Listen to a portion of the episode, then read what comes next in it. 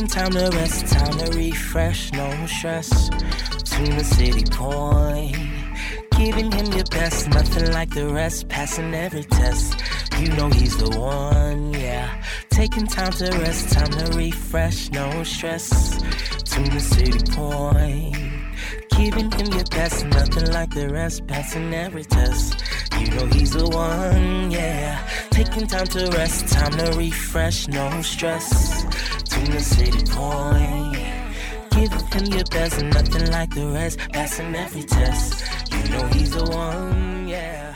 Amen. I want to look at uh, Ruth chapter 1, looking at uh, verses 19 through 21. If you have a cell phone, you can pull out your Bible app or you can Google that uh, verse of scripture. It's Ruth chapter 1, verses 19 through 21.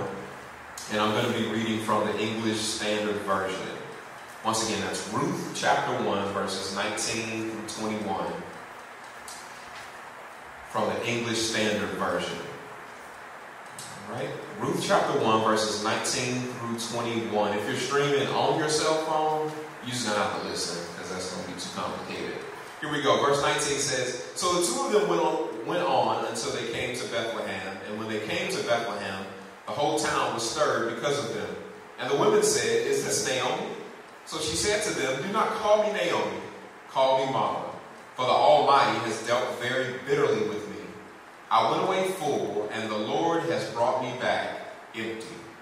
Why call me Naomi when the Lord has testified against me, and the Almighty has brought calamity upon me? I want to talk about when sweet turns bitter.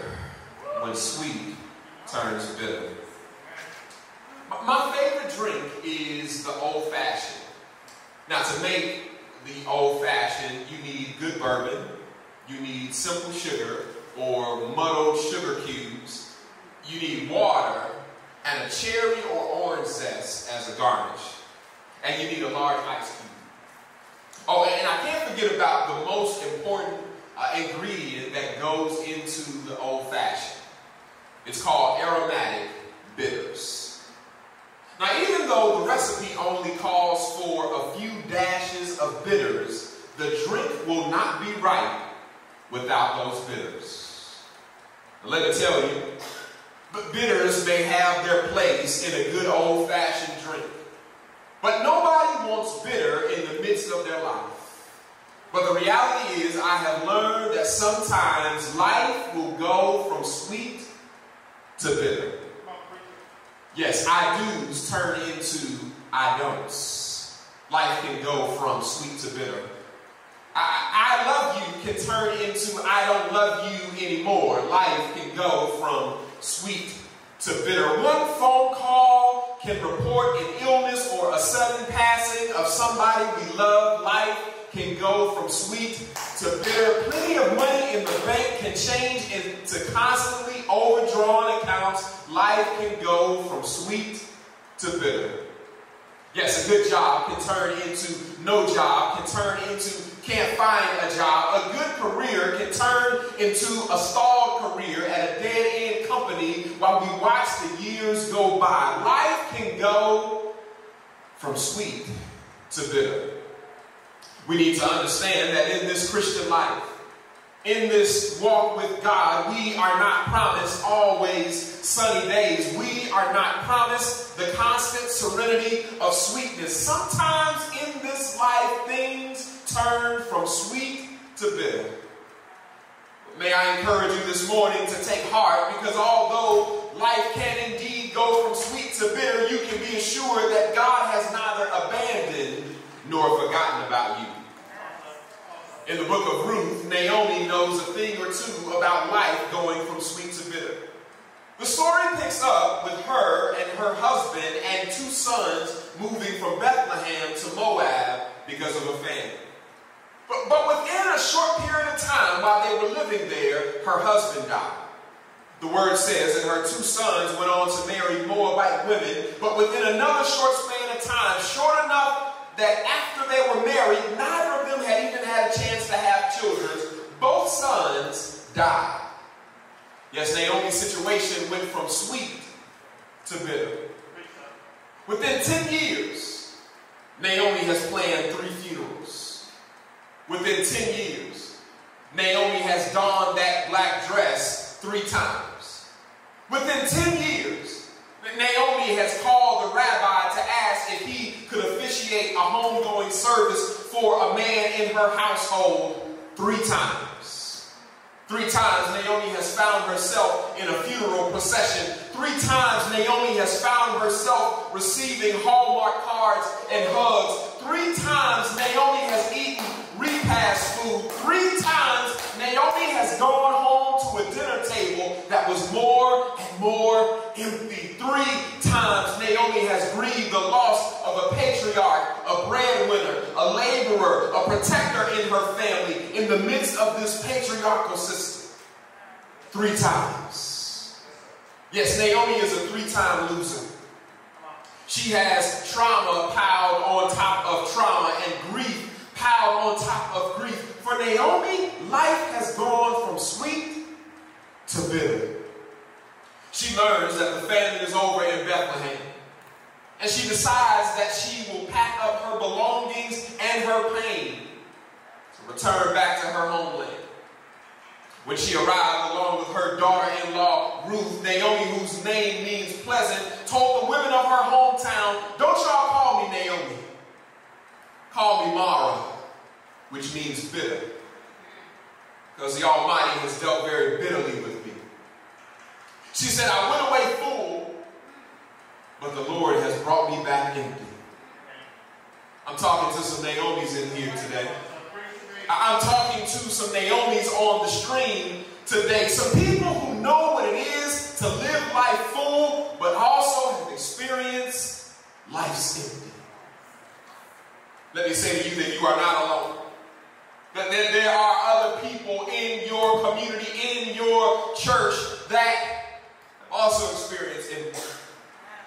Whether that is relational empty or marital emptiness or financial emptiness or emotional emptiness or opportunity emptiness or self-esteem emptiness. There are others in here who used to be full, but right now or in the past have experienced some emptiness. Naomi said, I left here full. Come back empty. Life is now bitter. When we turn the page chapter 2, the page begins to turn in Naomi's life. But, but I think that we should sit for a moment in chapter 1 for a little bit longer. Because real religion needs to mirror real life. And in real life, pages and narratives don't begin to turn that easily. For seasons, you just end up having to sit in them. You feel them. You grieve them.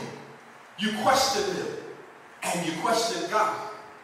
Now, that is the way it is when life goes from sweet to bitter. Naomi is at that place that many of you get to when life goes from sweet to bitter, where your theology starts going to work and you question God and begin to reason that there must be something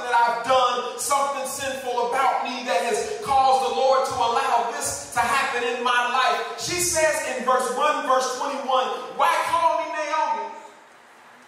The Lord has testified against me, and the Almighty has brought calamity upon me. Let me say to you this morning that there are three lessons in the text that I want to share. First of all, when things go from sweet to bitter, we should know that God's judgment is not against us. When I, when I first uh, really started reading the Bible back in my early 20s, I used to read a lot of Old Testament. And in reading a lot of that Old Testament, out of that, I began to develop a theology regarding suffering. And this theology regarding suffering basically said when good things happen, they are God's blessings. And when bad things happen, they are God's punishment. It is easy to arrive at that conclusion because embedded in most of the storylines in the Old Testament is this deeply held belief by some of the writers of the New Testament text that when good stuff happened, God was blessing. When bad stuff happened, God was cursing. Yeah, we don't get far in Genesis before there is a curse for somebody doing a bad thing. Adam and Eve. Then Noah's son Ham is cursed for doing a bad thing. Later on, David is said to have been cursed through the death of a child for the bad thing that he did with Bathsheba and causing her husband to be killed.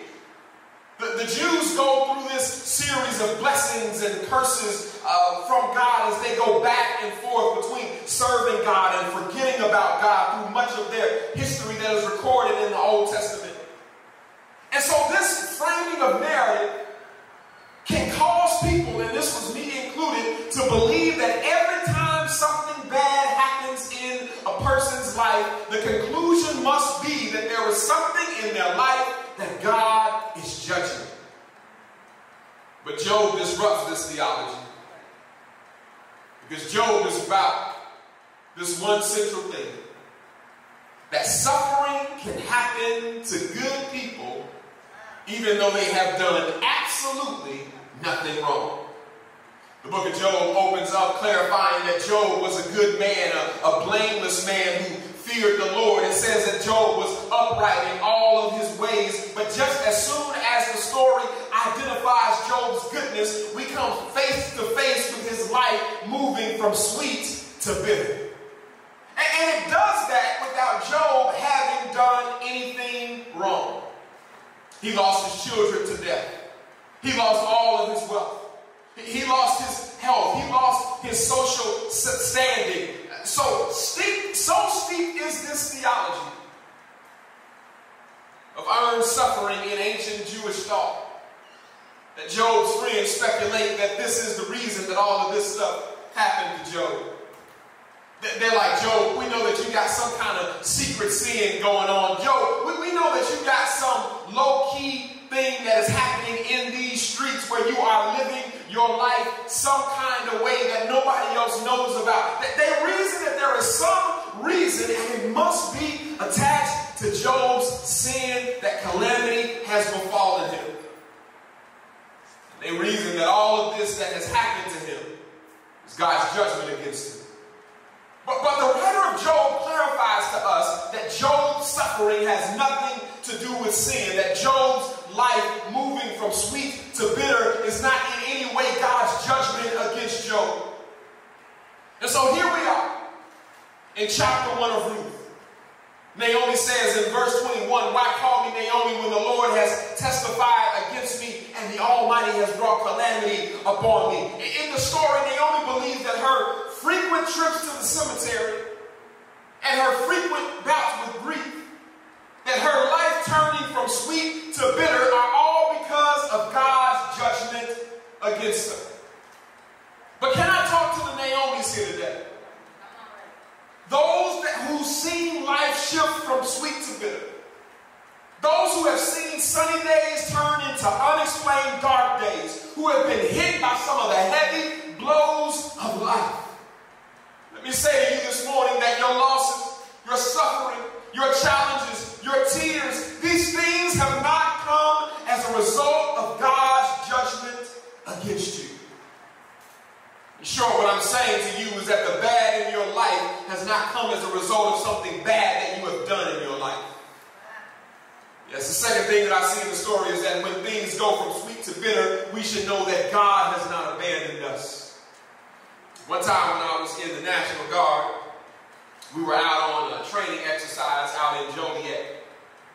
So me and one of my comrades, we had been told to stay at a spot that was in the middle of the forest on this base. And at this point, it was about 7 o'clock at night in the summertime. Hour goes by. We're still there. But more hours roll by and nobody has come back to get us. It, it was pitch black. It was at night. And, and here we are, here in Coyote's house, with no live rounds of ammunition, in the middle of the forest, by ourselves, and nobody had come to get us. At a certain point, sitting there in that darkness, in that coldness, we began to ask the question they abandon us. Maybe you've never been in the military before. Maybe you have never been in the middle of a forest in the black of night before. But perhaps there is somebody here or somebody streaming who knows what it feels like to wonder concerning God whether you've been abandoned. Because this is not how it's supposed to be. This is not how my life story was supposed to turn out.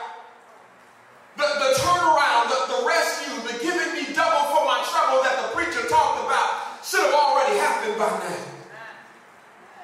Have you ever felt abandoned? Written off by God?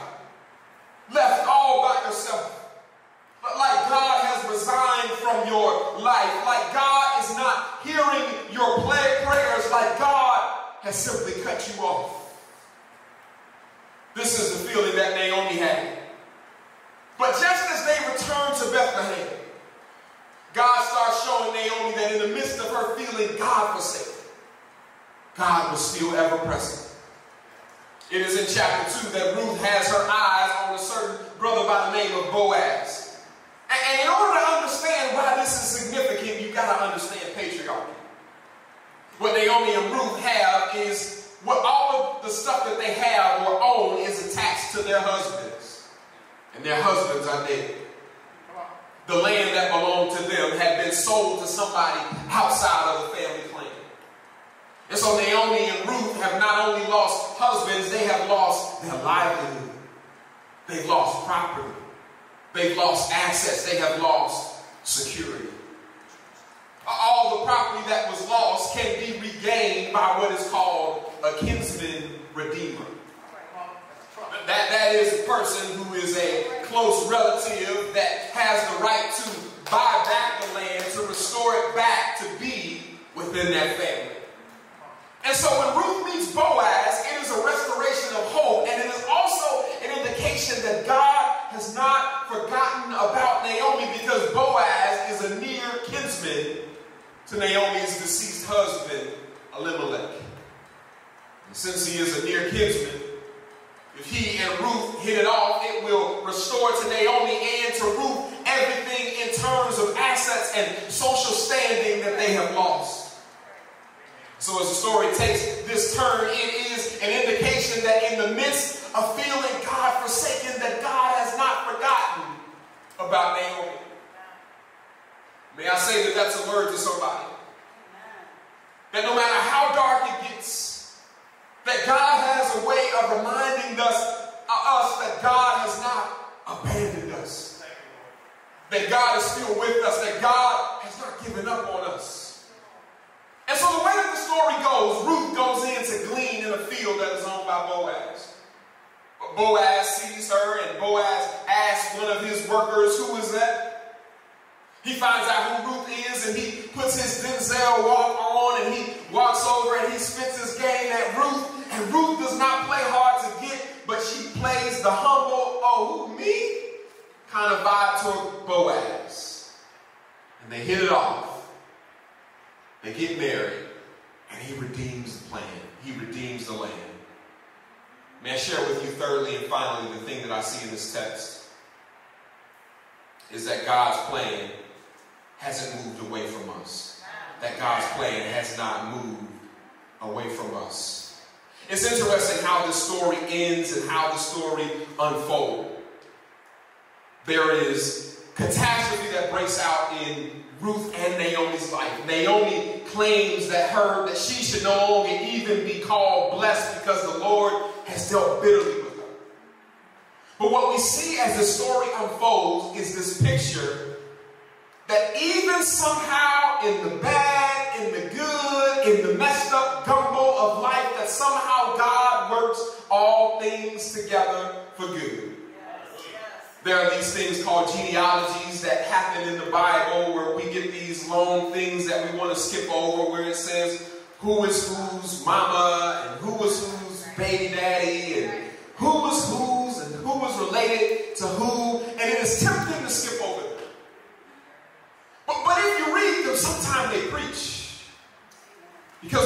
see out of this Ruth story, if you read the genealogy, is that Ruth becomes a, a uh, ancestor of David. And, uh, David becomes an ancestor of some other people, and God has promised David that somebody from his line will sit on the throne of Israel forever. And then later on, you get this couple named Mary and Joseph, this young couple that ain't got much money or much of anything going on at all. But we uh, later on somehow Mary becomes pregnant and she uh, says that she is pregnant by the Holy Spirit. And they have this baby, and this baby is born in a cradle in, in Bethlehem. And his name happens to be Jesus. And he lives this life, and he is called Emmanuel. He is God with us. And he lives this life, and he ends up getting into some political tension with Rome. And they end up murdering him. But then on the third day, that murder that they had committed against him and how they had buried him in that tomb,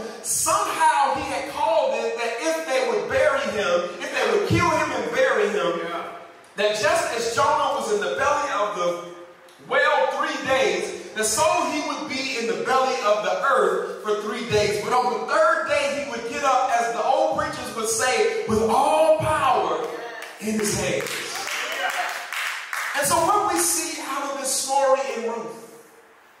Is that what can sometimes feel like life being lived on a plan B or a plan C, but for some of us, we feel like we are living the plan D of life.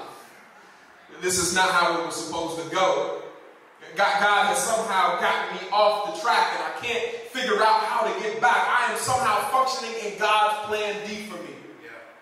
What we see is that in the midst of all of this bitterness and this life tragedy that happens in Ruth and Naomi's life, they are still on God's plan A. That God is not fixing mistakes. That somehow or another, as Paul says, and we know,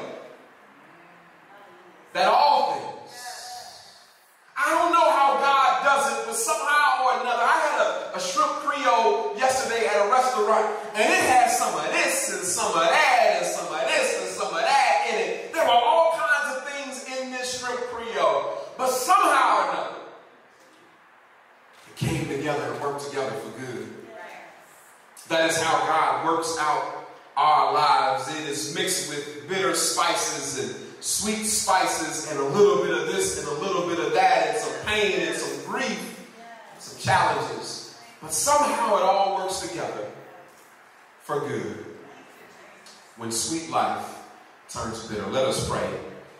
God in heaven, we thank you so much for giving us a chance to be reminded that even when our sweet lives turn bitter, we can be encouraged that you have not forgotten about us, that this is not your judgment against us, that you have not abandoned us, that you have not let us go that we are still functioning on your plan A for our lives.